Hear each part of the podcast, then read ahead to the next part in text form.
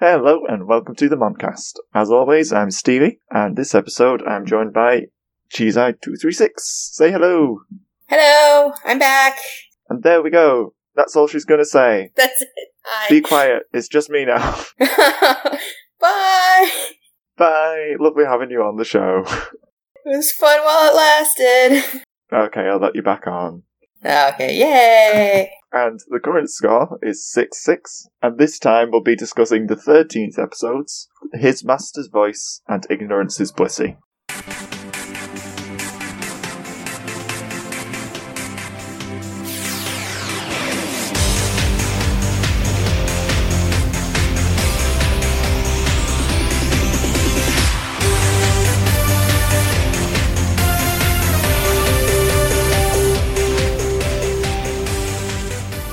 So, first up, we're going to do Ignorance is Blissey, because it's Pokemon first this time. Pokemon. So it starts off with the narrator introducing us to the people and the place. As always, the people's Ash and Co. But this time we're in Happy Town. Oh my gosh, I couldn't believe that it was actually called Happy Town. It's actually called Happy Town. You couldn't name it anything else but Happy Town. I mean, it gets the point across. Even something like Pleasantburg would have been better than just Happy Town. I would rather live in Happy Town than Pleasantburg. well, fine then. And Ash and Co are walking in in the middle of the night because they never sleep, they just walk and walk and walk. And they're all hungry and tired, which makes me immediately think of Digimon, funnily enough. The tone in this episode seems quite Digimon to me. I don't know if you had the same feeling. Kinda. A little bit. Little bit. And they all walk up to the Pokemon Center because that's where they tend to go. Whenever they're in a town and there's nothing really there, it's just straight to the Pokemon Center. And did you notice the doors out front? They look like they're made of solid gold Just solid gold door windows. because that would be amazing. Also, did you find it a bit unsettling just how empty the town was? I'm not gonna lie. I mean, I know that this episode's about a Blissey because it's literally in the title, but I don't know. You could have set this up as like some creepy ghost Pokemon episode with how empty that town was. I know, it was just entirely deserted. It just felt slightly off. I had the suspicion that Blissey might have killed everyone.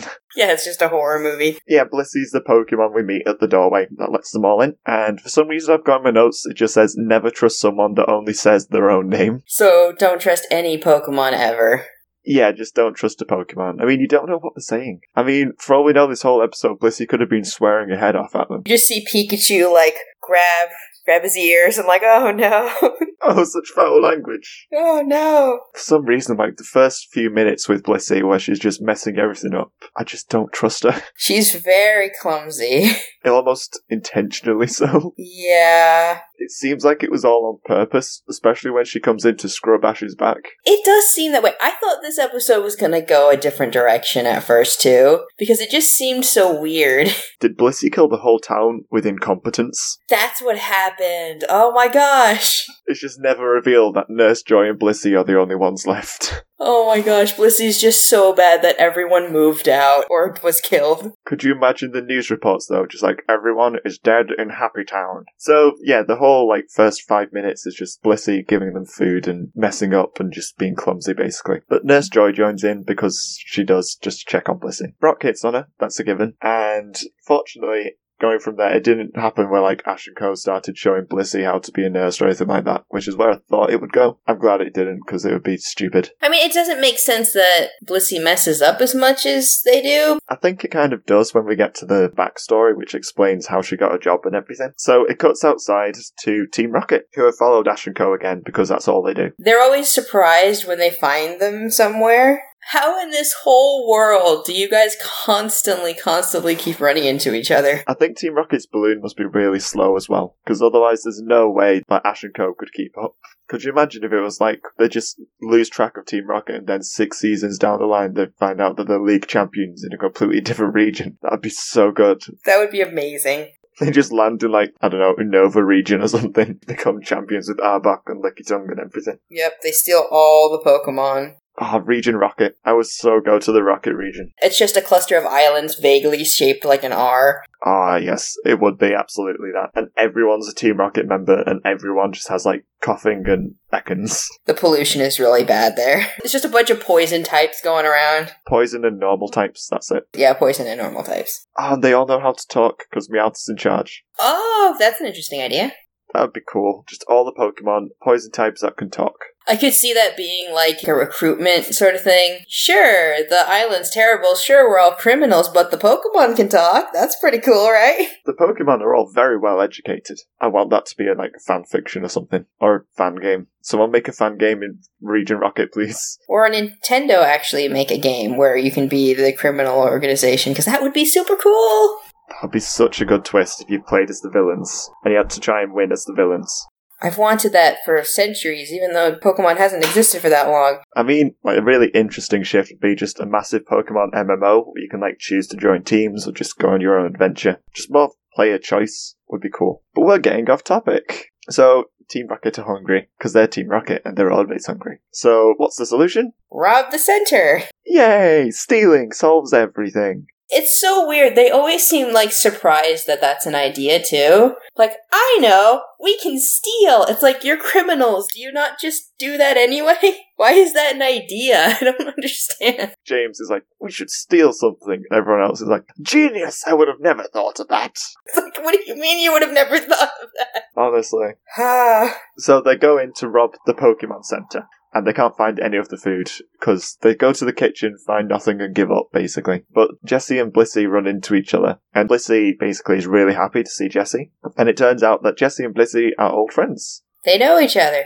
which was completely out of the blue. I was taken quite by surprise, but I really liked it. I was kind of hoping that they would keep Blissey. I mean, obviously they can't just take the Pokemon Center Pokemon, but I think it would have been cool if they had someone to take care of them every time they screw up. I don't think it would have fit with the backstory they have because they're kind of equals, I guess. Oh no, no, I mean when like I first saw like Blissey and Jesse knew each other. Yeah, before you saw the backstory, it's just like, oh, cool. Turns out Jesse didn't recognize Blissey because Blissey used to be a Chansey. They only figured out who it was because they have like a locket that was split in half, and Jesse had the other half, so it matched up. yeah, a little golden egg necklace. And in the backstory, it turns out they were actually twins from the same mother. And Uh, no, that's not it. That would be funny though. I would love that. that would be really weird. It'd be bizarre, but I'd love it. Would it be like a kid raised by wolves kind of situation? It was just like some Chansey found Jesse as a baby at some point.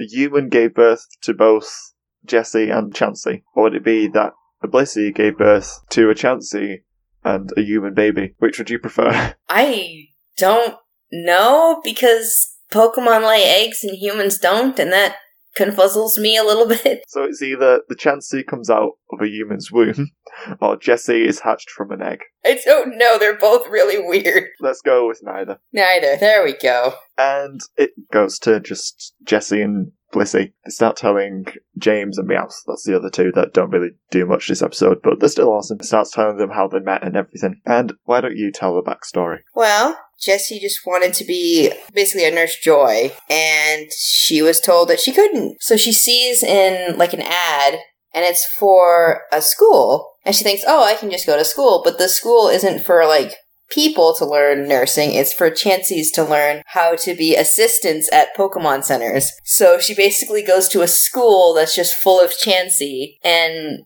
she's trying to learn nursing. They let her stay for some reason, which is weird. I mean, it'd be discrimination not to. I mean, you wouldn't let a human take like dog training courses, would you?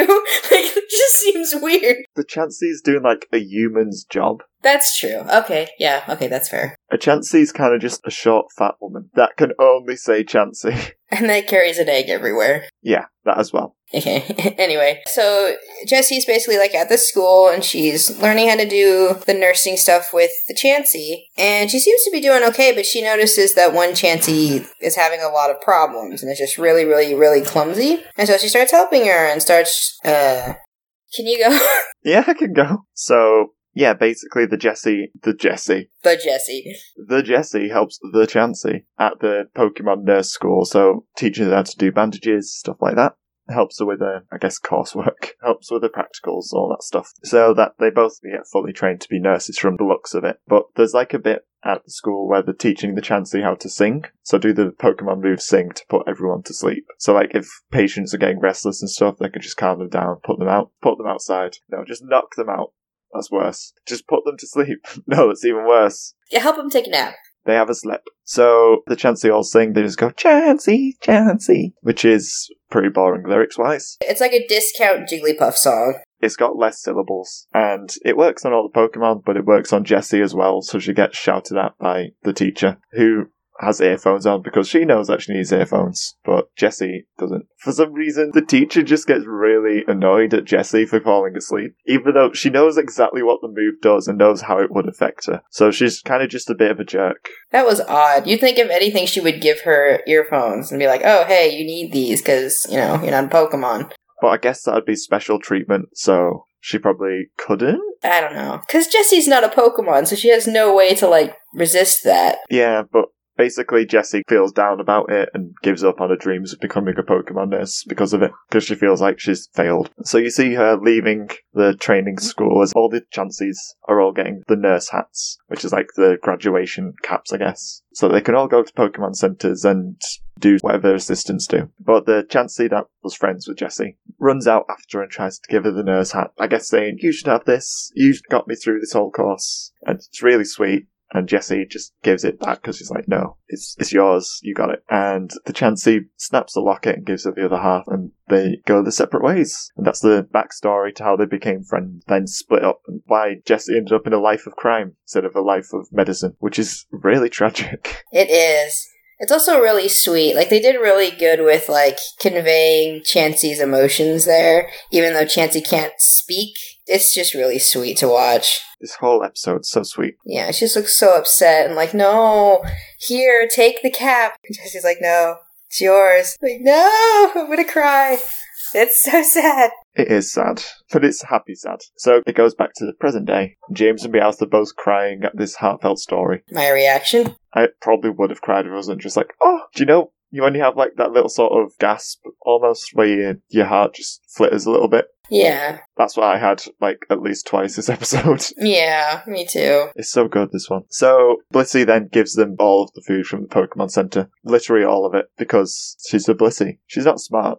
She just robs the center to give them all the food. Well, I mean, she kind of means well. They they said they were hungry, and so she's like, "Oh, I know. I'll give my friends all the food because they're hungry." Not realizing that that's all the food. And Team Rocket is just like, yes, we got all the food, and then they sort of head out. And Jessie feels a bit guilty about it because she's worried Blissey will get in trouble. And that happens because Blissey was caught on the security cameras stealing all of the food. But Team Rocket wasn't seen for some reason, nor was Blissey seen talking to them or anything like that. No, the cameras are aimed solely at the shelves. I suppose. There's no other security footage of like, what did Blissey do with the food after she left the pantry? Or no, okay. Nope. That'd be too convenient. So Jesse's got the binoculars just checking in on Blissey, and Blissey's in trouble. So then Jesse heads back with Team Rocket in tow, of course. So the whole team's going back to basically try and make up this story that Team Rocket forced Blissey to give them the food, and they don't know each other. They basically like held her at gunpoint or something. I really, really, really like that too. It's so sweet in a weird way that they're like, yeah, we'll just take the brunt of this because we're bad guys anyways. So we'll just pretend like we took advantage of you and then you can get the food back and your reputation isn't ruined. It's like, oh, that's so sweet. I love the way they do it as well. They just like park the balloon outside with all the food, and then James pulls out a megaphone, just like, Jesse, what will we do with all this food that we stole from the Pokemon Center? And everyone just rushes out, it's like, what? Like, this is oddly convenient, but sure. I knew it would be Team Rocket. Because of course it was. Right, yeah. It carries on from there, just getting worse and worse, spiraling out of control. Yeah, it does. Because Blissey runs out, really happy to see Jesse again, and starts running towards him. But Jesse doesn't want Ash and Co. and Nurse Joy to know that Blissey was the friend and gave it over willingly because she'll get in trouble. So she kind of like starts to fake fight with Blissey to try and get her out of trouble there. This is the part that broke my heart. This was the part. It's like Blissey's trying to just like hug Jesse, and Jesse's just like beating her back because it has to look like they're fighting. Oh. And it's just so sad. It's so sad. I literally have in my notes, it just says, Don't do this, Jesse, and then a sad face. No. Just be friends. No. Quick side note as well. I thought the music was really good in this episode. Yeah, it was. It's very fitting. And it wasn't just like where they play sad music to make you sad, stuff like that. It was actually fitting in tone and stuff that was going on. Yeah, it was really good. Yeah, really good. It was perfect for what was going on and perfect for just for all the sadness. and all the heartfelt like moments that were happening. Yeah, it's really good. So Arbok and Lickitung initially actually do damage to Blissey, and then she's like, "No, I didn't want you to actually hurt them." So after that, they attack lightly, which means that like Lickitung gives her maybe a tiny lick on Blissey, and then Arbok doesn't even actually bite her just to fake the fight. It's so funny though. It's really funny. It's so good because they eventually get Ash and Co to join in the fight, just saying like, "Ha, Blissey's going down," so Ash and Co jump in to help. They're just like, "Finally, they're helping." Yeah, so this is the thing. Like from their perspective, this is all real. Like, yeah, okay, Jesse James and Blissey know that something's up, but the rest of them are just standing there watching Blissey get hurt, and they don't do anything. And I just why? It's just like, yes, finally the twerps are fighting, because then they can actually fight them. And for some reason, like, this whole battle as well just made me think of Digimon episodes again. More back in the first series, it, it all seemed very Digimon-y, like the writing, the jokes and stuff. Yeah, I can see that. A lot more sort of light-hearted season one stuff. That's what it reminded me of anyway. It's like a touch of, like, something serious. It might have felt a bit more like Digimon because it had some of that actual plot line going through the episode. That's kind of like what Digimon does. It has, like, plot and there's, like, something, like, emotional going on, but then there's also, like, the padding of, like, the jokes and the funny stuff happening also. Plus, I think Digimon does the whole thing with flashbacks to backstory sometimes as well. And we definitely got that in this episode with Jesse and Blissey's flashback story. So this episode made me think a lot of Digimon episodes, which was a bit weird. But I enjoyed it. And where were we? Ash and Co were fighting Team Rocket. Well, Team Rocket started kidnapping Pikachu just to force Ash to fight back. Just to make the point and go back to their usual stuff. We'll just do Team Rocket stuff, that'll provoke them. And then Ash at this point doesn't even care about Pikachu this much, it's more about the food, because he's starving.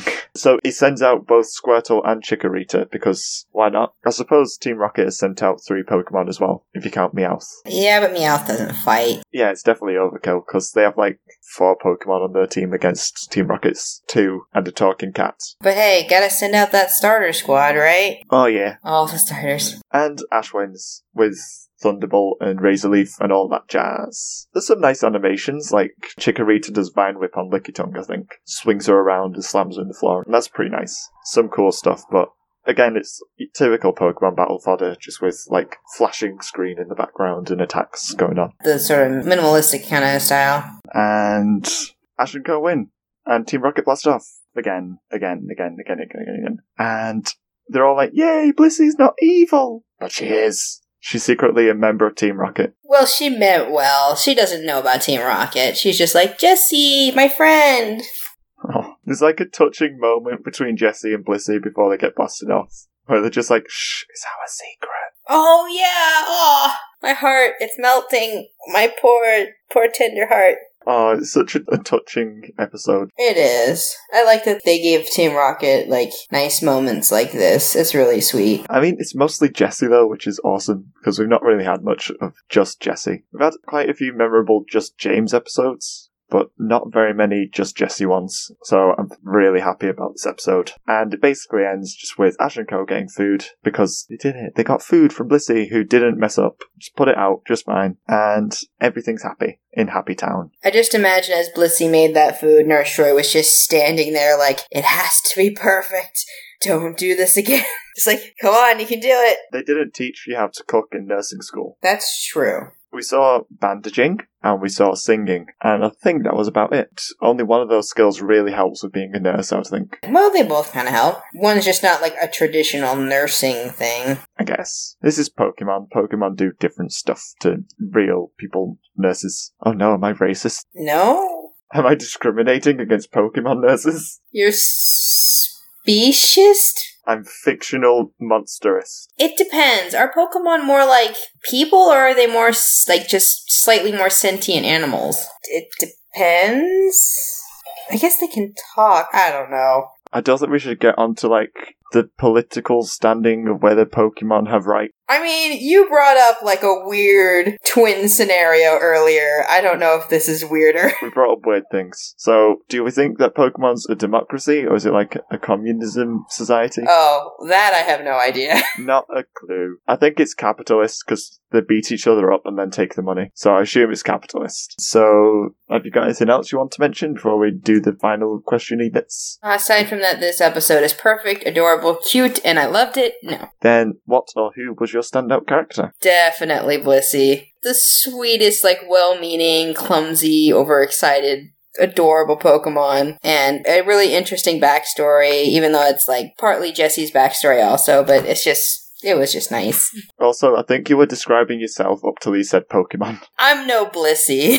and I'm not going to agree with you. Mine was Jessie. So we've got the duo together between us. yeah, there we go. So yay! Friendship friendos! But oh, I love Jessie so much in this episode. She's doing Team Rockety stuff and then all of a sudden it's like here's this whole other side of Jessie that we've not seen before, where she's just caring and lovely and nice, and we basically see what I assume is the real Jessie that kind of just gets covered up by a lot of the forced Team Rocket stuff. Well, it's not forced; it's all part of who they are now as characters and people. But I loved seeing this like other side of Jessie that's often covered up with the big bravado and the big show they put on all the time. Yeah, it's really nice to see more of the layers to the character. I swear, Team Rocket, Jesse and James have more layers to them than Ash and Co do. Oh, absolutely. Ash and Co are such single layered characters, and then Team Rocket just have this whole massive backstory that they have completely different ones. Like James was raised in privilege, and Jesse wanted to be a nurse but wasn't smart enough, and then went to Pokemon school. And then there's just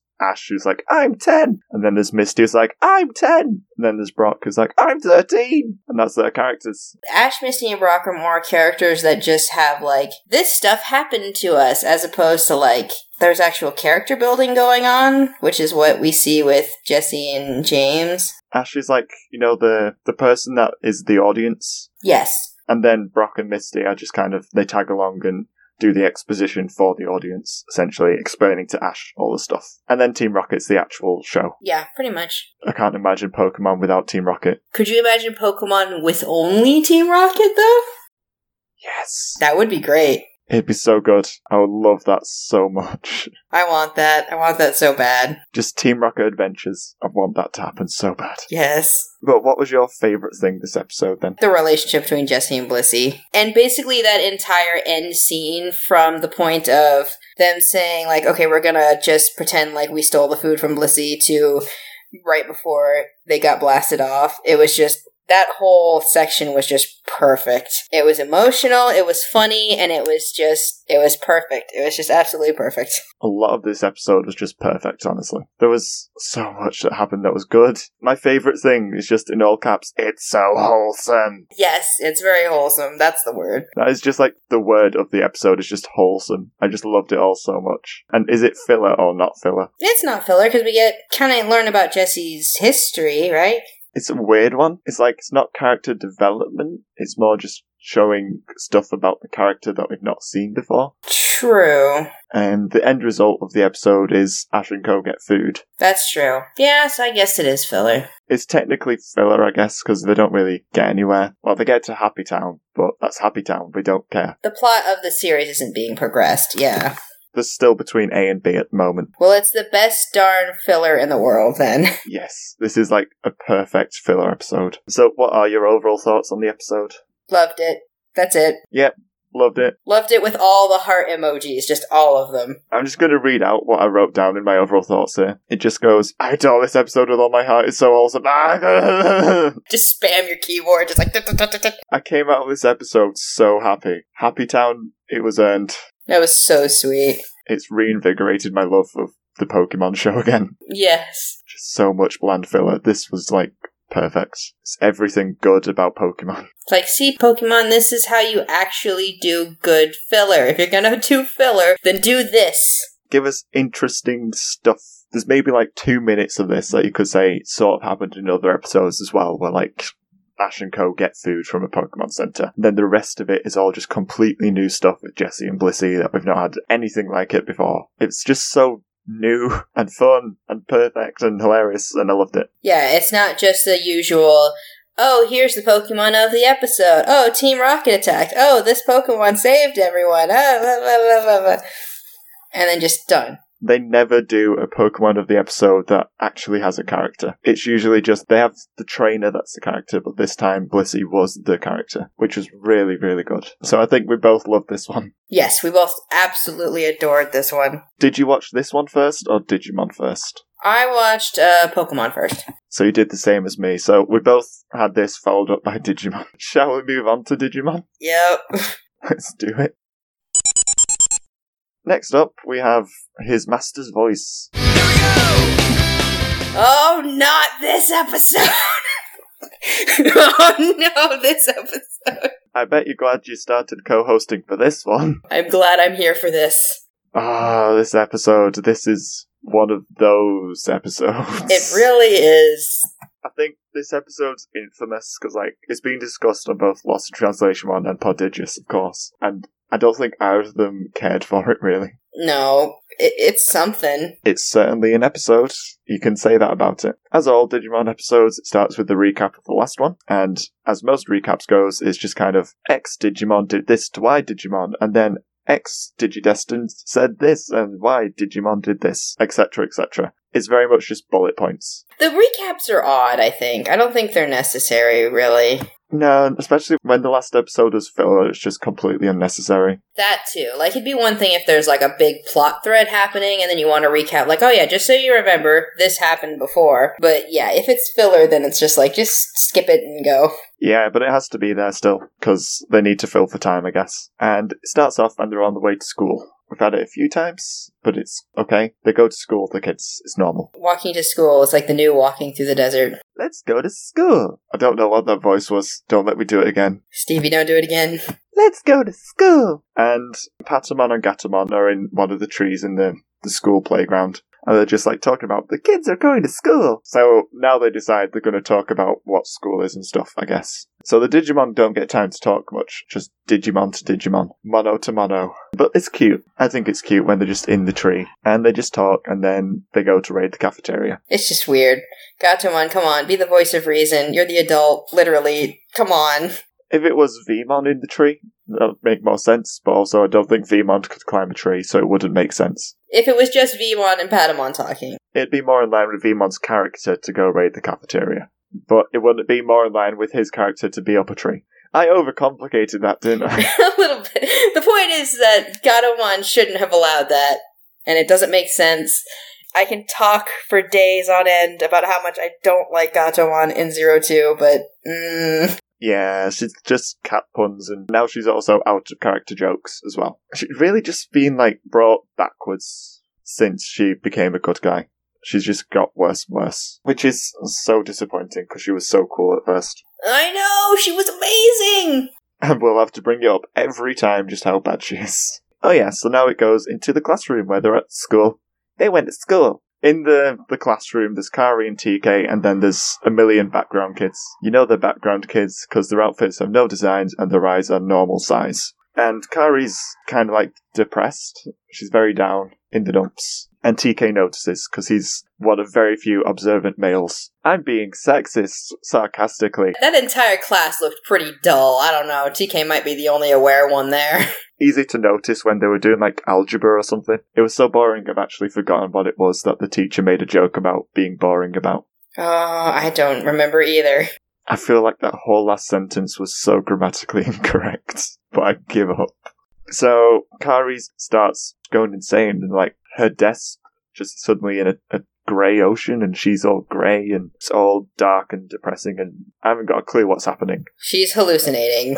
Yeah, something along those lines, like something's not right in her head or something's not right with wherever she's being taken to. But do you like this intro? Because I honestly really love the intro. The intro of her sitting there? No, like the, I guess, first five minutes of the episode where they're setting up Kari's whole thing, like what's happening to her. Because I really liked the tone and the sort of horror setting that they made. It's interesting. Like, I guess the the whole thing about this episode is like parts are better than the whole thing. It's one of those. So like yeah, it's interesting. It's just they don't do anything with it and it doesn't make sense in the larger scheme of things either. So it's just weird. Like for the first five minutes, I was sold on the episode. I was into it. I was loving the whole sort of monsters and darkness and horror thing that they were trying out. The darker tones was really interesting, and I liked it because you don't get that in kid shows. Yeah, I guess my thing was it's interesting, but it's sort of like it's so different that I couldn't enjoy it. I was more just confused. Yeah, it's definitely jarring. Yeah, I was like, wait, what's going on? Like, like it's cool, but it's it's just so weird, and it comes out of nowhere that I was more just distracted by it than I was like enjoying it. It's kind of not Digimon, which is probably one of the reasons I liked it a lot was because it seemed so much more serious than usual, or at least more than it has been in Zero Two so far. It's definitely a change of pace for this season. It had me going for a while, like she's just sort of slipping into this dark zone or something. I was really liking the horror tone that it had. And it was actually it's pretty creepy. Like the idea of just being plucked out of the world and going to some other dark place against your will. Yeah, it's really surreal. Yeah, it's so surreal. It's a scary idea. The idea that's like some something's coming for you and A, no one sees it and B, you have no way of stopping it. Yeah. It's scary. At least it is until you hear the, the monster voice. Hey, we're monsters. Way to ruin it. All they have to do is make it deeper or something. But instead, it's just like, Kari. Yeah, you could have just had someone talk and it would have been more effective than that. It brought me out of it at that point. It's like when she's walking down the corridor and it's at the end. And the imagery is really cool, just the red eyes at the end of the corridor. And then the voice just isn't scary, which is disappointing. Also, the tone doesn't get a chance to really stick itself to the episode because it's constantly jumping to scenes without Kari where you just get jokes and the other characters making jokes and basically lightening the mood. So it doesn't stick with the sort of dark tones surrounding Kari. Yeah, it's not paced well and it's not set up well at all. Just like it goes to a school announcer making jokes about donuts, and this is a running joke in the episode. There's no consistency throughout the thing. It just kind of goes where it feels like. It feels like there was two people writing two episodes. One of them a happy one, one of them a serious one, and then they've sort of spliced them together, and it's weird. Yeah, it, it is weird. It just tonally it's all over the place. So because Kari's wandered off and she basically doesn't go to the nurse's office. She goes somewhere else entirely. TK goes on a Kari hunt and just checks everywhere. So classrooms, library, all the places girls would be, even the bathroom. Where'd you girls go? Hmm. Fairyland? How do you know about that? I'm gender fluid. I know about all the places. um, so eventually finds her just sat on a bench outside on her own. And he's just like, I care about you, Kari. Yep. This was the scene where I noticed that TK doesn't have his hat on for the whole episode. Oh yeah, yeah. He takes his hat his hat off.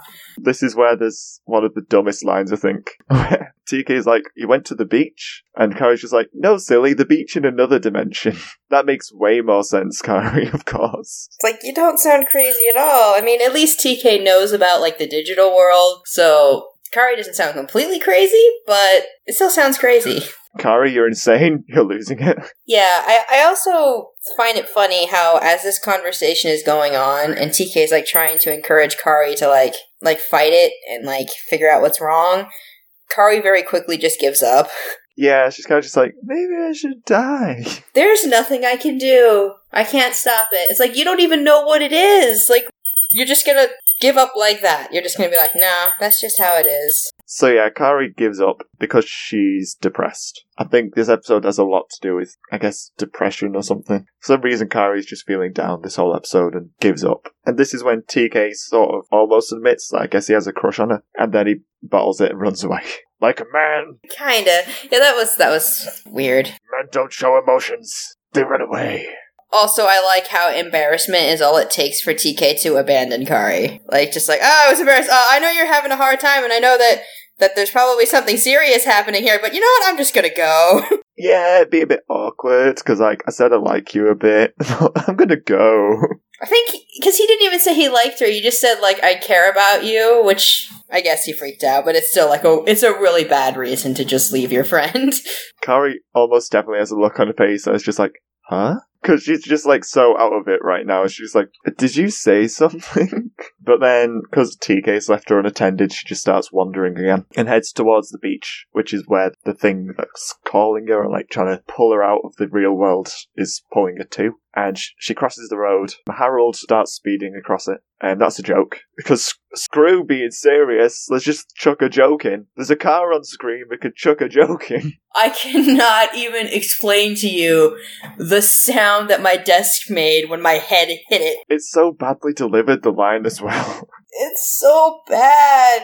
You're speeding, Harold.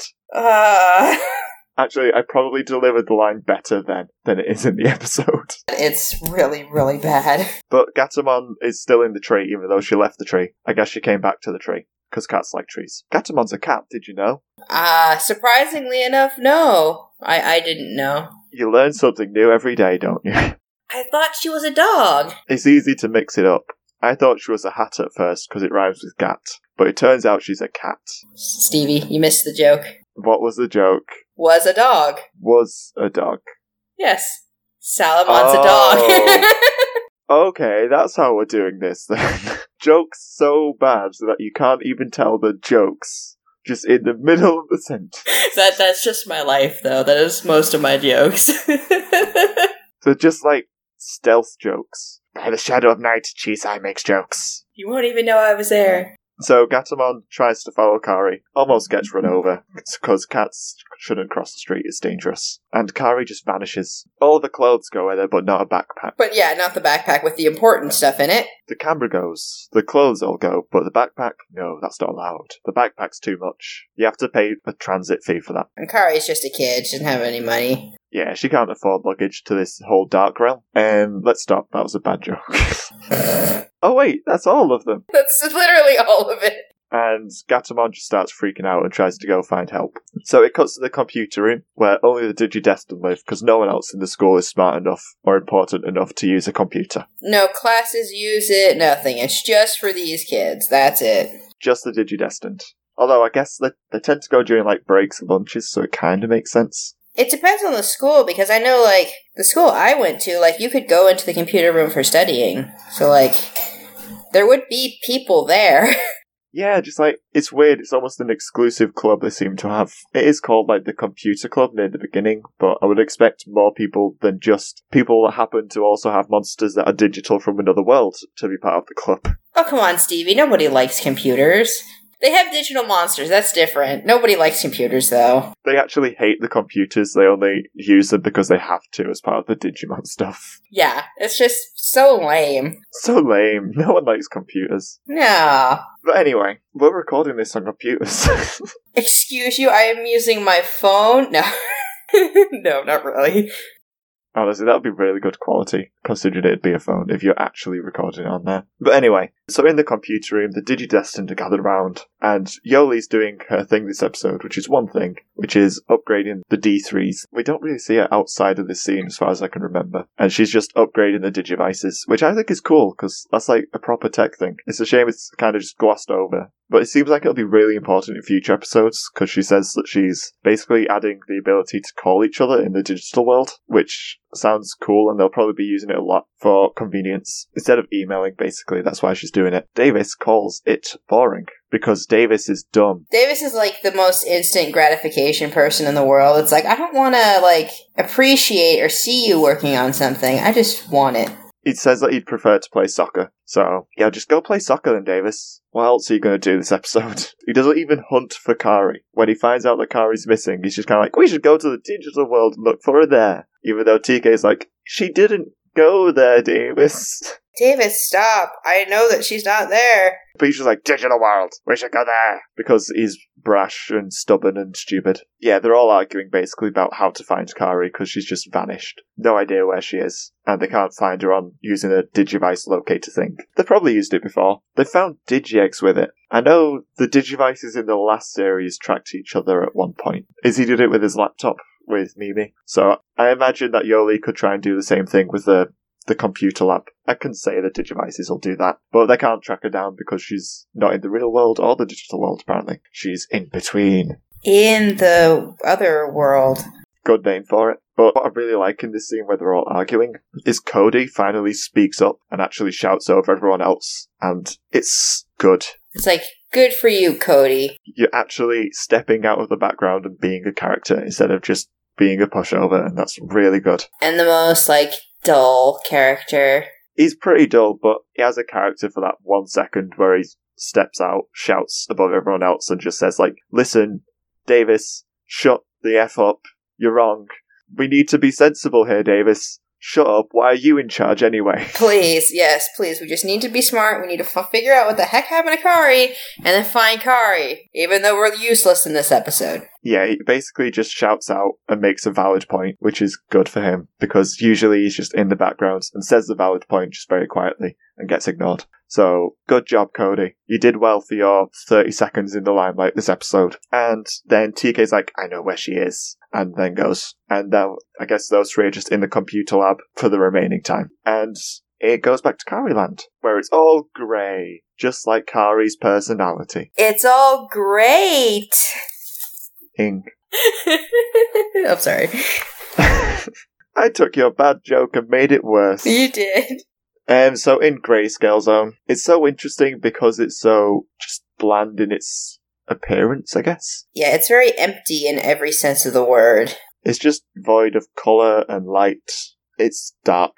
And Kari wanders off for a bit and is just like, I'm in the dark zone. What do I do? Oh no, I'm a girl and I'm stuck in the dark world. What do I do? Don't know why she's British, but cuts back to TK and Patamon and Gatamon as well now, who are all trying to work out how to reach Kari because she's in a whole other dimension that they've not been to before. Okay, I want to ask something real quick. Uh, Well, okay, so Davis's idea is they should just straight jump to the digital world. You could assume that the rest of the group is still thinking like, let's try to figure out how to find her digitally because they're still at the computer lab. But TK heard Kari mention a beach, and so he just blindly went to the beach. Which of those, like, logically, do you think makes more sense? Because I think TK is kind of taking a weird approach to this because you have no idea that just going to a beach is going to work.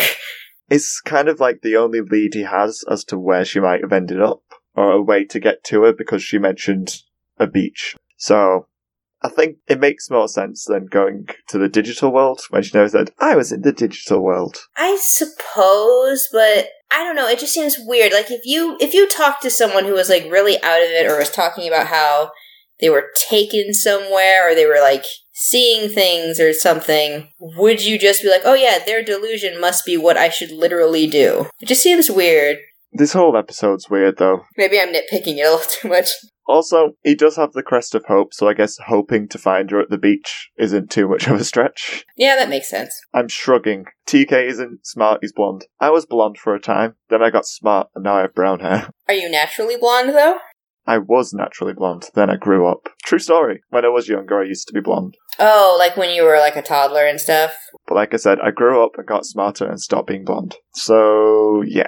TK, Patamon, Gatamon, the three musketeers. Uh, trying to work out how to get through to Kari. It's also in this bit where Gatamon's really weirdly drawn and it looks like her arms are coming out of the back of her neck. That was pretty funny. That's exactly what it looks like though, isn't it? There's no like shoulder or separation from the neck. She has neck arms. There is a reason though. Bad animation. You solved the mystery. well done. And TK is just like, I failed. I don't know what to do. And it goes back to Kari again, I think, who's walking down the tunnel now. And she says, hello. Well, she says it like, hello? Because she's damsel in distress in this episode, which is disappointing. But it's more character than she's had in most episodes so far, which is probably even worse, honestly. It really is. But she finds a mass of Scubamon, which is what they call themselves. Just going, help us. In a more creepy monster voice. It's a lot better than it was earlier. they were called Divermon in the first season, right? Yeah, but these ones are black, so they're Scubamon. But Scubamon's not the name of a different Digimon. It's just it was the original, I think, the Japanese name, and then they changed it to Divermon in the dub. But now it's Scubamon here. Yeah, when you search Scubamon, it finds Divermon. Scubamon, here's a Scubamon page. There isn't much about them because they're only ever in this one episode. They're in anything else ever, apparently. Although, um, it's revealed later on, isn't it, that they're actually just taking the shape of Divermon to fool Kari into thinking that they're the normal Digimon or something. But that's spoilers. spoilers, the Scubamon aren't Digimon. Or at least it appears that way, but I don't think we get ever actual confirmation. We don't at all get any like information really. Oh, and I just remembered there is actually a bit where it cuts back to Davis. There's like one tiny bit where Davis is trying to get the gate open basically with his Digivice and it's not working. And that's all he does this episode. I don't even remember that. It was so quick. And he makes a joke about replacing the batteries in his Digivice already. So I guess they run on batteries and that's canon now. Probably triple A's. That or Davis has no idea how it works and just assumes it's batteries. Only Davis will find a way to replace batteries that don't exist. And then all the Scubamon have dark spirals on them, which makes me wonder how did Ken get here? When and how and does he come back ever? Will he ever come back? Yeah, there's the spirals, there's the Airdramon that's going to show up later, there's the tower. It's like, what happened here exactly? Like, when and why and how? How did he get there? What did he do there? Why did he do it there? Why is Kari now being dragged in as well? And then why does Kari have glowing arms when she touches the spiral? what is going on? Yeah, it's like, can Kari take them off? Can Kari, does Kari have a power she didn't know? Like, what is happening? This whole episode feels like it's trying to be part of a bigger plot and isn't doing a very good job of it and doesn't make much sense or really set anything in stone. It's trying to be bigger plot in a thing that has no bigger plot. Part of a bigger plot that's not being hinted at beforehand, or I don't think will be hinted at much later on either. Doesn't it only get like a passing reference at the very like like close to the end of the series? I don't even know that. They talk about something getting sent there. I don't know, maybe. I know that there's more with Ken and this whole dark realm that happens, but with Kari and why she's some for some reason tied to this dimension as well. I don't think that's ever really expanded on in this series at all. This is an episode focused around Kari and this dark dimension, neither of which really get explored fully or explained at all. It kind of just all happens and we're just along for this weird, nonsensical ride. I guess because you're a light, you have weird stuff happen to you constantly, I guess. She's Jesus. The power of light makes you suffer, I guess. Pretty much. The feels when you finally get your own episode and it's in a dark, depressing world where nothing happens. just up to this point, she's been all exposition, and now she's not even exposition, she's just dark stuff happens around her, and that's it. But where were we? Kari was trying to take the ring off. Yeah, she's taking the rings off put on by the Digimon Emperor, which she says every time the Scubamon say the Dark One. She goes, the Digimon Emperor, as if we'd forget. She does it twice, which bugs me.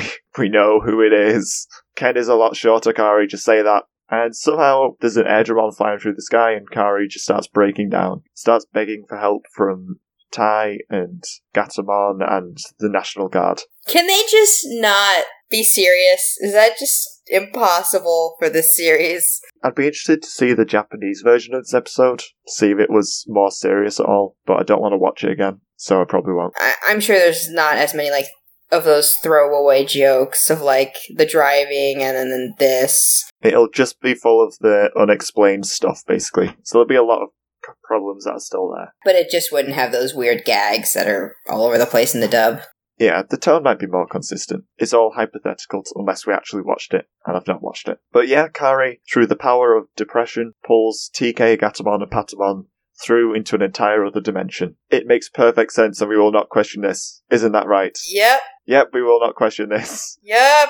We will fall in line, and we will not question the plot. It's so why? Like, how is Kari able to do this? Like, Kari was brought there by something else. Like, okay, fine. Those things or thing has the power to pull people there. Fine. How? It's the power of depression, like I said. the power of depression and hopelessness, which is the literal opposite of both of their crests. And I, I don't understand this. Why? If you're sad enough, anything is possible. There's your life lesson today. If you're sad enough, anything is possible or achievable.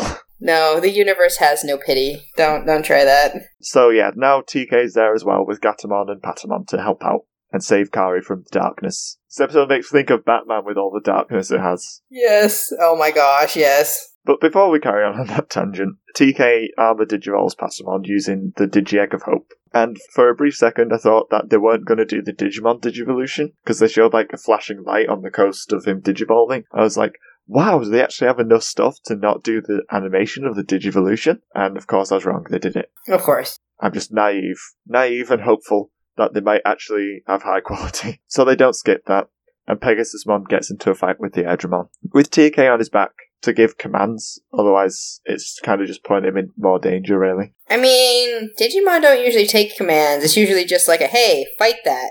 Do your best. A lot of the times the kids say, do this attack, and then they do it. That's kind of the extent of the commands. It's a lot like Pokemon, really, in that way. The battles are just, Pegasusmon, use Vine Whip. yeah, that's one of Pegasusmon's attacks. You get what I mean, though.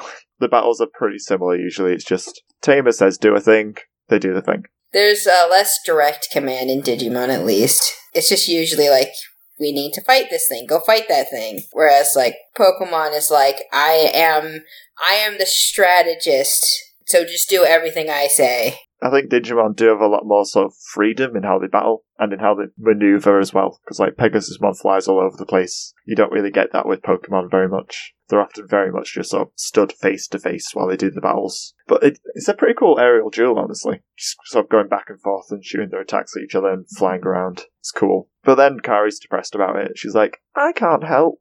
Gatomon can't digivolve because my backpack conveniently was left back in the other dimension. Convenience! Yay! We can't get Nefertimon. Oh no. Fortunately, random ray of light appears in the clouds and decides to digivolve Gatomon. Which, by the way, Gatomon Digivolves, they did not bother to make a new animation for that Digivolution at all. it's just the same one from the last season. Exactly the same one. They do the same with a lot of the other Digimon as well, don't they? Where it's just the spinning and the digivolving. So yeah, Gatomon conveniently digivolves to Anduamon. Yeah, at this point, the tone's just completely shifted since the start of the episode. Because it started off so dark and menacing, then it kind of dipped back into it in the middle, and now it's just standard Digimon fodder with battles and, yeah, we're gonna win. Yeah. So much wasted potential because it seems like it could be so such a unique episode and then now it's unique for all the wrong reasons because it was unique and then decided not to be. But yeah, they defeat Airdramon, which had the Dark Spiral on it, of course, by the way. So yeah, they win the battle thanks to plot convenience of literally plucking friends out of other dimensions and then digivolving out of nowhere. Does she even use a crest for it? Nope. Does she even have a crest? Nope. Can she do that anymore? Nope. It's just a weird other dimension where anything goes. Yep. This is just like some, I don't know, adult written fan fiction episode, which doesn't work. I don't know what's going on. Nobody knows. The writers didn't even know. No, they didn't have a clue where the series was going, I think. I don't imagine what the dub writers thought when they got this episode. They probably didn't have a clue what to do with it. They were just what is this? They were just like, is this leading somewhere? I, I think it is. Should should we hint at things? Well, maybe, just in case. But what if it ever comes up again? Well, we- we can't just leave it and not mention it. They must have had so many arguments about what to do with this episode, I bet. Oh, I bet, yeah. Because it's just so bizarre. Yeah, there's just like so many opposing directions that this tries to go in of like funny and dark and depressing mm-hmm. and important and also entirely insignificant in the whole plot of the series. oh, it's a mess. Yep, it's a big digi mess. That is correct. So we were at the point where the Scubamon are out and they're all like, Thank you, Kari. You saved us. Woo! We're happy. Yay! So Kari breaks off all the spirals, or Andromeda, Andromon does, maybe. I don't know. They're just gone. They're gone. The spirals go kaput. And when that happens, the Scubamon just completely change shape. They're not shaped like Divermon at all. They become like these tall, shadow, humanoid things. Yeah, slightly fishy looking things. That immediately try to kidnap. Kidnap? It's a mixture of kidnapping and swiping. They kidnap Kari. Oh, they try to anyway. But TK and Pegasusmon fly back around and save her at the last second. So the quote unquote Scubamon retreats back into the shadows. But and they also talk about like we wanted you to be our queen. And it's like queen of what? What is happening here? What is going on? What is this? There's so much hinted at that just isn't actually there. These dark creatures have some sort of master already and they want a queen as well now and Kari's some sort of being of light with magical powers. And then it's like, are they actually Digimon? Were they just taking the form of Digimon? Like, is this in the digital world? Is this not? Like, what? Can a Digimon even marry a human? What the heck is going on? I think trying to understand it's pointless because there's nothing really to understand because it's all just hypothetical about whether it'll happen or not in the future. Pretty much. But these not Digimon slink away into the shadows. And I, I do want to say, I think they look a lot like the, you know, like the shadows from Shadow of the Colossus, but with glowing red eyes. And This is the point where they just travel through dimensions again, like they can just do. Just like, let's go home. It's no question of how do we do that? We're in a dimension we've not been to before. It's literally just, they just do it. Yeah, we can just do that. That's just how that works. They travel back through the power of depression again, I guess. Or is it hope at this point? They both achieve the same results. Depression and hope are exactly the same thing. Depression's probably the wrong word. It's more like despair. Yeah, it's despair and like, yeah. Wait a second. Hope and despair is from Danganronpa. This is what this episode's about. Is is tied into Danganronpa. You figured it out! All these long years of not knowing. Maybe the people that made that game watched this episode, and that's where they got all the inspiration from. Except for the bear. The bear came from just their own genius. Also, this is the point where my theory about why TK's hat is off comes into play, because I think they wanted to animate his hair briefly for that one scene, and that's why he didn't have a hat on the whole time. Maybe. They just wanted to try animating his hair. I mean, it's either that or they decided that he doesn't wear it at school, but I'm pretty certain he's done that before. I still love to think of just the animators going, let's just take his hat off so we can do his hair. That'd be fun. Yeah, let's just do, Yeah, let's do that. let's do something new, yeah. It's like there's no character reason or plot reason. It's literally just they fancied animating it. Who needs plot and character, right? Who needs reasons? Wait, are we at the end of the episode now? Yeah, we're at the end because they they kind of just go back and we assume that it's assumed that they're fine now. Do we want to mention the thing that happens at the very, very end that never gets seen ever again? Yep. The Dark Master of the quote unquote Scubamon, whatever they're called, that shows up in the background. And we know what it is. It's a Dragomon. It's a Drago. I think it is. is it Drago? I thought it was. Wait. That's what it looks like. Is it something else? Am I just stupid? No, no, no, no. It is that Digimon. I'm just saying, like, is that how you say the name? Dragomon. I thought it was Dagomon. No, it's it's Dragomon. In Japan, it's Dagomon. Oh, okay. I just always called it by that name. Okay, that makes sense. I actually I know more about this Digimon from a Digimon comic book that I got years and years ago when they still did like Jetix magazines and stuff, where this Digimon was in it briefly alongside Marine Devimon even, where he played more of a part than he does in this episode, where he's literally just a silhouette on the horizon that's very big and looks like Cthulhu. I wish I still had those comics, but I got rid of them. I wonder if they exist anywhere out there still. They'd probably cost you an arm and a leg. Yeah, because it'd be like 2002 or something. I would have been like five or six. Oh, cool. Oh, I want to read that now. That shows how old I am as well. I was like five in 2000. You're not old. Oh my gosh. Um, getting back on point. So yeah, this Dark Master Dragomon is in the background and hinting at just like, what is he planning? The answer is nothing. Yep. He never turns up again, Yep. which is a shame because he looks awesome. Could you imagine how confused you would be if you just watched this series? Like, oh, I can't wait to see what that is, and then you just never see it. Honestly, I can't wait for the episode recap next episode to see what it includes, what points they pick out to decide are important, or if it's just going to be another one of those like, Gary did this, then Angelmon did this once. And what a relief that we had the power of friendship on our side. He had the power of despair and desperation. What crests? What are you talking about? Woo! But yeah, that's the end of the episode there.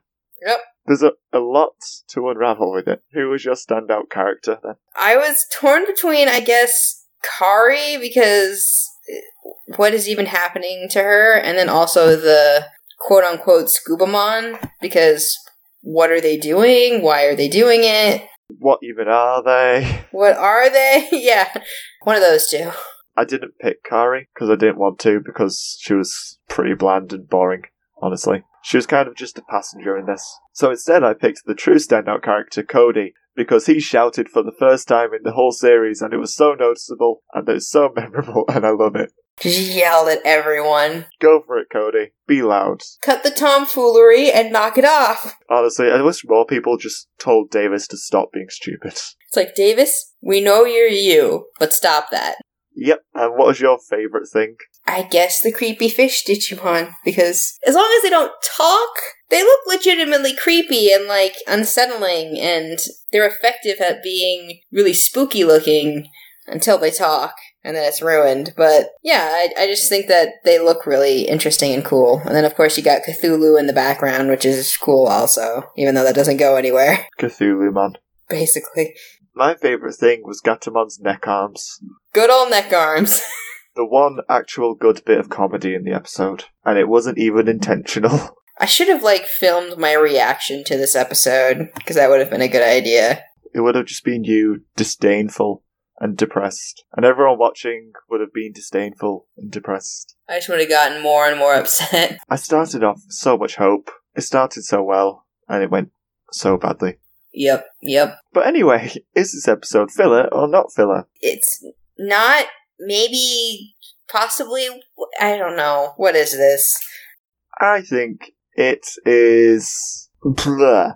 It's technically not filler, right? I mean, they don't destroy a spire. I mean, I don't think they do, do they? Do they destroy the spire? I don't think they do. I don't think I remember seeing one. Didn't they say like it's in the the lighthouse? Or the dark house, even. It's a shadow house. It's not a lighthouse, but you know what I mean.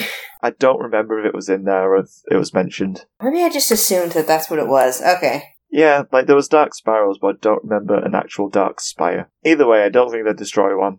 There's no new digi eggs. There's I don't know. Can you call it character development or relationship development? It's mostly just like, hey, this world exists. At this point, it's hard to gauge without knowing about future episodes whether it's filler or not because it's just so weird. So how about this? You just put a maybe, and then we'll come back to it. I think at this point, even the writers, when they wrote it, probably didn't know if it was filler or not. Which is terrible, but yeah. I think going forward, it's hardly ever mentioned again. The Dark Ocean stuff comes up again, though, but then that's more in Ken's backstory. I'm just gonna say that it doesn't matter. We should just forget about it. Forget. I'm not gonna say whether it's filler or not filler. Screw you. It's to be determined. How about that? I'm supposed to keep track of, like, whether episodes are filler or not, and I'm just like, should I put 0.5? Just put not applicable. No, I'm going to put in it's half filler. It's 0.5. It has somehow found the point where it is neither filler nor not filler. It is in the middle ground. This is the in between episode that is both everything and nothing at the same time. It is a miracle that this episode somehow exists and was aired. So I guess it gets some credit for just being that baffling that I'm literally just like, I don't know if it's filler or not. I don't even know. Yeah, where does this fit in the grand scheme of things? I have no clue. So moving on, what were your overall thoughts? It was a lot to take in. There was a lot going on. And the other thing I didn't bring up is like this episode is really rushed. It's very fast from like Kari's not feeling well to TK's checking on Kari to everyone like Kari goes missing and everyone's trying to figure out what's happening. And TK found Kari and then the ocean and then, there's an Angemon and I the Edgemon and then I guess everything's fine. Yeah, it feels like they've tried to cram a whole Dark Ocean arc into one episode. Yes. This episode would probably go down so much better if they just like showed at least glimpses of Kari in previous episodes looking down or just like having a weird thought or something. Just anything to hint that something like this was coming, but it's just plunked. Yep, comes right the heckle out of nowhere. They probably just needed to fill episodes with something, and this is what the writers came up with. And it's a mess. It's so disappointing because, like, I loved the, intro with the whole horror vibe it had. That was so awesome. And then it just all went back to kiddie stuff with jokes and there. Yeah, it's a cool idea, but it just doesn't work at all. It's just awfully executed. It's an, such an interesting idea and a great like atmosphere that it builds up at the start, and it's just all squandered because no one thought to actually think about what the plot was going to be across more than one episode, and no one considered that they shouldn't just be able to travel between dimensions as and when they feel like. it. Also, backpacks should go through dimensions if clothes and cameras can. But we had to come up with an excuse for Kari not to have her device, even though in the end it didn't even matter because Gatomon. even matter. I was going to avoid that joke, but thank you. But even though in the end Gatomon evolves anyway, so it's like she could have had her device. what is that song though? Because I want that to be the outro music now. The song is called In the End, and it's by Linkin Park. That is perfect for the outro. I will use that. It's literally just describing the episode, just like it tried so much stuff and it doesn't even matter.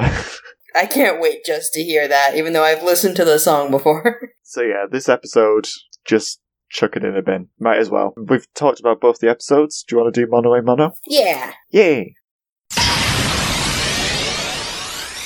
Now it's time for Mono a Mono, where we attempt to compare these episodes. Oh god, that's going to be a challenge. Good luck with this. Let's start with an easy one. Who is your monster of the week and why? See, that's the thing about these episodes being so different is I like one for one reason and like the other for completely different reasons. Because I like the dark tone that was set up in Digimon by like this Scubamons. But then I also really liked Blissey because Blissey is adorable and perfect, and I love Blissey so much. But eh, I, I'm gonna say Blissey because Blissey's perfect. Yeah, and I'm 100% with you there. Just like it was no contest for me, Blissey was the best. Blissey wins. You know, I said all my notes just have a lot of all caps in there. This is where it just says, Blissey is so wholesome. Most wholesome Blissey. She's so happy and helpful and kind and adorable and clumsy and lovable and ah, Just perfect. Perfect little Blissey. she's such a round egg. Oh, fluffy round She's egg. so good. Next question: Who was worse, Ash or Davis? Do you want me to go first or second? Uh, you can go first. Um, I picked Davis as worse because even though I found both Ash and Davis were quite dumb in this episode, Davis was dumb and also unhelpful. So yeah, I'm saying Davis was worse because he, he just failed to do anything to actually assist Kari at all. That's true. At least Ash defeated Team Rocket and fought for the food and helped Blissey and all that stuff. Davis was just like, oh, Yolei, you're boring, and oh, TK, you're dumb, and oh, Cody, you're wrong. So Davis, I don't think Davis speaks like that, but that's my, that's the impression of Davis's voice I get. That's how we all hear him. It's fine. Do you know you you do, do, do, do, do. I bet you I'm your friend. I think that voice acting is probably more in line with his actual character and how he's written. Um, do you think Davis or Ash was worse? So I went a different way with this, where I guess I was thinking like they're both equally bad because they weren't the focus, and they both were kind of they both were kind of useless because in because like you were saying, Davis is useless because Davis doesn't offer anything at all to the situation of helping Kari. But then Ash doesn't do anything except want food in that episode. So I don't know who's worse, really. I guess Davis's distraction of like we should just go to the digital world is technically more detrimental because you're not really thinking over how best to help Kari. I can put it in very simple terms. Ash is motivated more by food than Davis is by Kari being in life threatening danger. That's true. Okay, yeah, there you go. That kind of makes the decision quite easy, honestly. Yeah, okay. yeah, Davis was worse. Davis was way worse. Okay, yeah. I didn't think about it like that. Ash cares more about getting lunch than Davis does about saving Kari. Yeah, wow. I didn't think about it that way. That is that is a lot worse. Oh god, Davis, why? He's so inept, and he's supposed to be in charge. Davis is supposed to like Kari too, and it's like, what do you do to people you hate? Like, do you just walk away? What does he even do after he fails with getting to the digital world? He's just not brought up again. We can only assume he just, I don't know, maybe doesn't even wander around, maybe just waits in the lab and keeps trying and fails.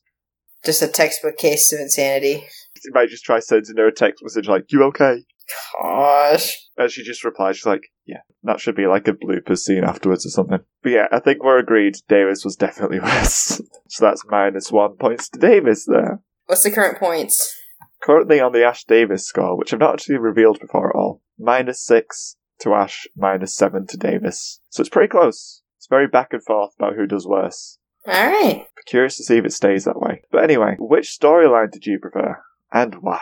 I definitely preferred the happy go lucky fluff story with touching drama of Misty and Blissey because that's just too pure and too perfect and it's great. And damn it, Pokemon, why can't you do this more often? We've got a lot of future episodes, so hopefully there'll be more like this in the pipeline. Also, there's probably more depth to Jessie and Blissey's relationship than there is shown to TK and Kari's in this episode. Oh, yeah, definitely. I mean, TK's and Kari's is just kind of like hinted that TK has a crush on Kari, and then it doesn't go any further.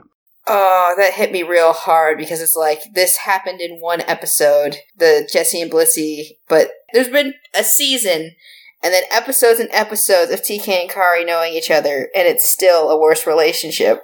And that's so sad. It's not shown really at all. You kind of get hints of it through TK's monologuing to Patamon and Gatomon whenever he's failing to save Kari. You get that he cares, but like he doesn't tell her any of it. So she she's not even aware of most of it. She's just like, TK's my friend. And it kind of just stays that way. The writing's not great. No, it's not. But yeah, I, I agree with you there, Pokemon. I enjoyed a lot more. It was a lot more coherent and made more sense. And there wasn't just random plot elements thrown in there that are never brought up again and never explained and make no sense. Pokemon storyline, 100% better. Pokemon wins. Here's going to be the toughest part of this. Were there any notable similarities between these episodes? None whatsoever. they were almost entirely different. I can't think of a single common thread here because they were just so different.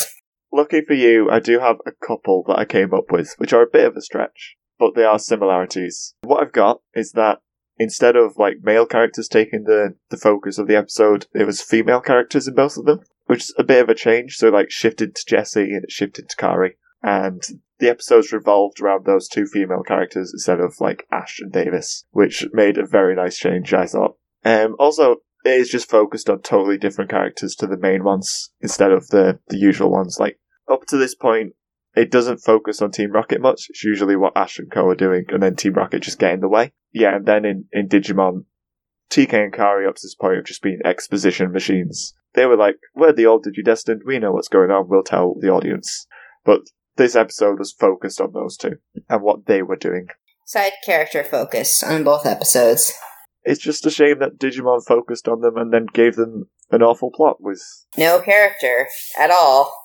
Instead of focusing on those characters and their actual personalities or relationships, let's focus on these random elements from a whole dark world that we're going to introduce completely out of the blue and not fully explain or solidify anything at all there. Good job, Digimon, you did it. and the last similarity I have is that they both have a kind of happy ending. Oh, eh. well, okay, that's fair. The ending, nothing really actually happens in both of them. The end result is they just get home safe or they carry on safe. Digimon tried to throw in the ominous shadow, but as far as like the characters, yeah. What other notable differences are there besides the fact that the episodes are like complete polar opposites? They're polar opposites, that's about it. Yeah, you have Pokemon, which takes place in Happy Town. Then you have Digimon, which takes place in the Dark Ocean. You're like, hey, Happy Town and the Dark Ocean. Have fun. They're both really interesting, and they're just both interesting episodes in their own right, and they're so different in so many different ways. You could not have possibly matched this up better. They have so much to talk about with them for totally different reasons. we probably talked about Digimon a lot more because it's easier to talk about bad stuff than good stuff, but even then we've probably talked about Pokemon a lot as well. What other differences are there? Um, so Digimon's just full of despair and darkness, while Pokemon is full of whimsy, fun, and what I call wholesome sauce. I like wholesome sauce. Wholesome sauce is good. Who doesn't like wholesome sauce? Also, the other difference I've got is that the stakes in Digimon are a lot, a lot higher than they are in Pokemon. That's, yeah, okay, yeah, that's a big one. Pokemon's is just like, Blissey might get in trouble and lose her job. And then Digimon's is, Kari could die or be trapped in another dimension forever. No, she just went to the beach, it's fine. Have you got any other differences at all? Like anything you want to mention? Um, no, I think you pretty much covered all of them. And so, which episode do you think deserves a point? I'm gonna say Pokemon because Pokemon was interesting. It had character development, it had backstory, and it's a lot better than the random something that ended up happening to Kari. Even though it was more um like serious, because like you were saying, Kari could have died, but it wasn't as effective. Whereas Pokemon Pokemon actually had like an effective like this was an episode and it was coherent and it was good at what it was trying to be and it was nice. I think Pokemon deserves it. I completely agree with you there. Pokemon was so much better. I genuinely fell in love with this episode. I'll probably watch it again when I'm feeling down just to cheer me up. Just because it's such a wholesome episode and I love it so much. And it's probably been a while since I've come away from an episode just feeling like 100% love for the episode. It was really good. I just had an entirely good time with it. So yeah, I would love to watch Pokemon again, but this episode of Digimon, I'm not touching ever. There's practically nothing redeeming about the episode of Digimon, apart from like the, the tone that it sets at the start. And if you don't like horror, if you don't like that stuff, you're not going to like the intro to the episode, so you won't like the whole episode, basically. Well, that's the thing. I like dark themes and dark tones too, but it, it has to be done correctly. And this ep- this episode was so bad at it that it kind of was like, well, this isn't really enjoyable at all. Yeah, the problem is it was done correctly in the 30% of the episode it was done for. The other 70% was all just like classic Digimon with just jokes and Digimon fights and all that stuff. It just felt like they spliced in some horror scenes, which were just ominous and creepy and scary and effective, but entirely just undercut by the rest of the episode, which just made the whole episode throwaway and ineffective. And then Pokemon was just came along, just super happy, really wholesome. Loved Jessie so much, loved Blissey so much. Pokemon just, I don't know, took Digimon round a back alley, beat it up, and left it there to die. Jeez. That's what the episodes were like this time. Pokemon just won clearly. So yeah, do you agree? We give Pokemon the point. Yes, definitely give Pokemon the point. I think it's kind of a no-brainer on this one, which makes the score seven six to Pokemon. Let's go on to the outros. Next time, we'll be discussing the 14th episodes, The Samurai of Sincerity, and About with Sprout. Oh, sorry, About with Sprout. It's not about with Sprout. They're not walking around with a Sprout. Oh, a bout. They are fighting with a Sprout. Yes, it's a bout with a sprout. Yes, that is correct. So listen out for that episode. And if you want to get in touch, just tweet at us, email at us, um, or jump in on Discord to chat at us. And of course, massive thank you to my lovely co-host today, Chisai. Where can the people find you? They can find me on my art blog at Chisai236 on Tumblr or the Moncast Discord. That's about it. She streams on YouTube as well sometimes. If you find the YouTube channel, I'm sorry because it's kind of a mess. There's speed drawings and stuff on there as well, which is really cool. That's true, but those are also on my art blog. So if you're just interested in the art, just go there. But yes, she does lots of cool stuff on the interwebs. All the links to our stuff will be in the show notes, and including the Moncast Patreon where you can support us, get uncut versions of the episode, get drawings every few months, stuff like that. And just a big thank you to everyone supporting. Massive thank you to everyone that's ever supported in the past, even if you're not supporting at the moment. Uh, it does mean like a massive deal that people pay money for me to do this stuff. I don't know what's wrong with you, but thank you. so, big thank you to Ashley McDonald from Prodigious. She supports. Thank you to Demon Dragon Master, who's a friend of mine called Nelson. He supports. Thank you. Thank you to Chisai236. No idea who that is. Oh, thank you to Nicholas, who's Zero Maru on all the chat stuff where I know him. Thank you. I probably owe you all commissions, and I'll double check that. And thank you to the new patron that signed up um, just like a couple weeks or so ago, who's Irving Gonzalez on Patreon, I guess. But yeah, thank you to all of those people for supporting on Patreon. And if you want to be like those lovely people and support as well, it's only $3 a month. That with VAT gets you stuff like uncut versions of the episodes. I am so sorry. You get all sorts of random tangents and things in the uncut versions that you just don't get in the main episodes because I like the main episodes to be good. And there's all sorts of stuff. Plus, you get like a Patreon role in the Discord, stuff like that, and a drawing of a, a Digimon, a Pokemon of your choice every three months that you've supported for. So that's like $9 for a commission. Well, $10 for a commission, which is kind of the standard rate anyway. But you get it after three months just for supporting as an extra freebie. You're supporting the podcast, you're supporting me, you get cool rewards, and it's all good stuff. I need to add some milestones though, like, I don't know, Patreon streams or stuff like that. if you're listening, then support Stevie because they deserve it. But yeah, this outro's gone on way too long. Oh, but it's funny.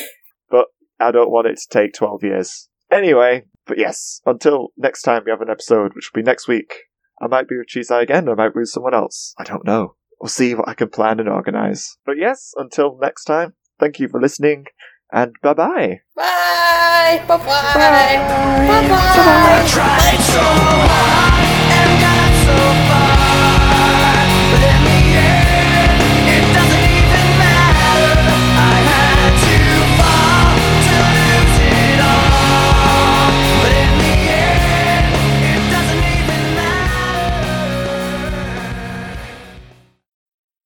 it doesn't even matter. I had to fall to lose it all, but in the end, it doesn't even matter. And I'm gonna go for a sec because shopping's here, which means Chisai, take over and talk about stuff.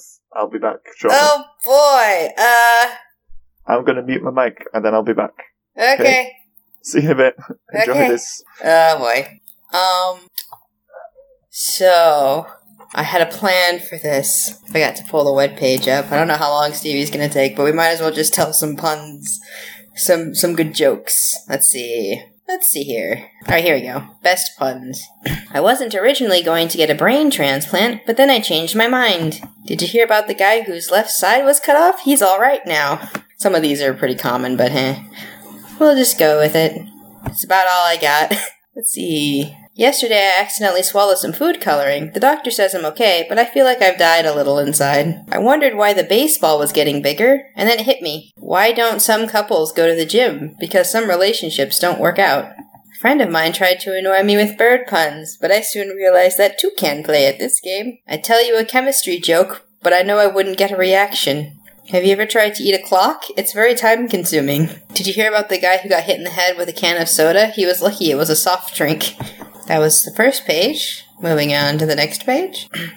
A man just assaulted me with milk, cream, and butter. How dare he? I used to be a banker, but I lost interest. If there's someone selling drugs in this place, we'd know. The experienced carpenter really nailed it, but the new guy screwed everything up. I'm reading a book about anti gravity it's impossible to put down. A prisoner's favorite punctuation mark is the period. It marks the end of his sentence. Claustrophobic people are more productive thinking outside of the box. Alright, I'm done with that. that. That was bad. That was really, really bad. Oh my gosh, I'm sorry. Just like, huh. What do I do to to save some time? I know bad jokes because that's all I am as a vehicle for terrible, terrible jokes.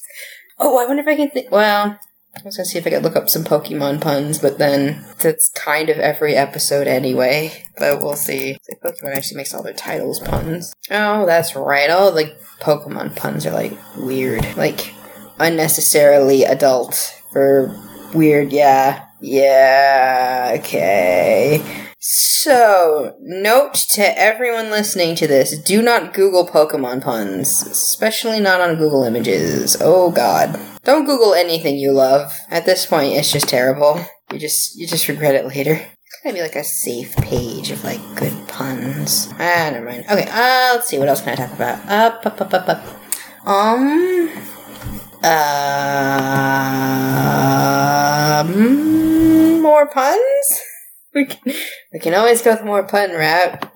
Let's let's do that. I'm just gonna go back to looking at puns because I'm trash and I'm terrible and I can't think of anything else to talk about by myself for no reason. I would ask people what the weather's like, but the weather will differ widely depending on where everyone is. So that's kind of a wash. Also, it's you know pre-recorded and I can't hear people's responses. That's also a problem. Here we're back to puns.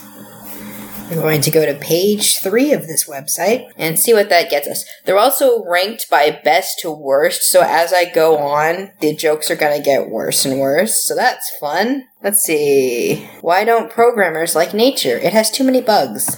I don't trust these stairs because they're always up to something. I once got into so much debt that I couldn't even afford my electricity bills. They were the darkest times of my life. Geology rocks, but geography is where it's at. So what if I don't know what the word apocalypse means? It's not the end of the world. I'm back. Hi. What if you don't know what apocalypse means? Oh gosh. I don't know what the context is. You'll find out later. I'll never know. what was the last thing you heard? I just said, what if I don't know what apocalypse means? oh yay! That'll be fun for you to figure out later. I haven't got the foggiest idea what you ended up talking about. it's me. Just try to think. Think. What would I talk about? Puns? Yes, exactly. Okay. I was telling an apocalypse pun. But there we go, the shopping's all in, so we can pick up wherever we were. Where were we?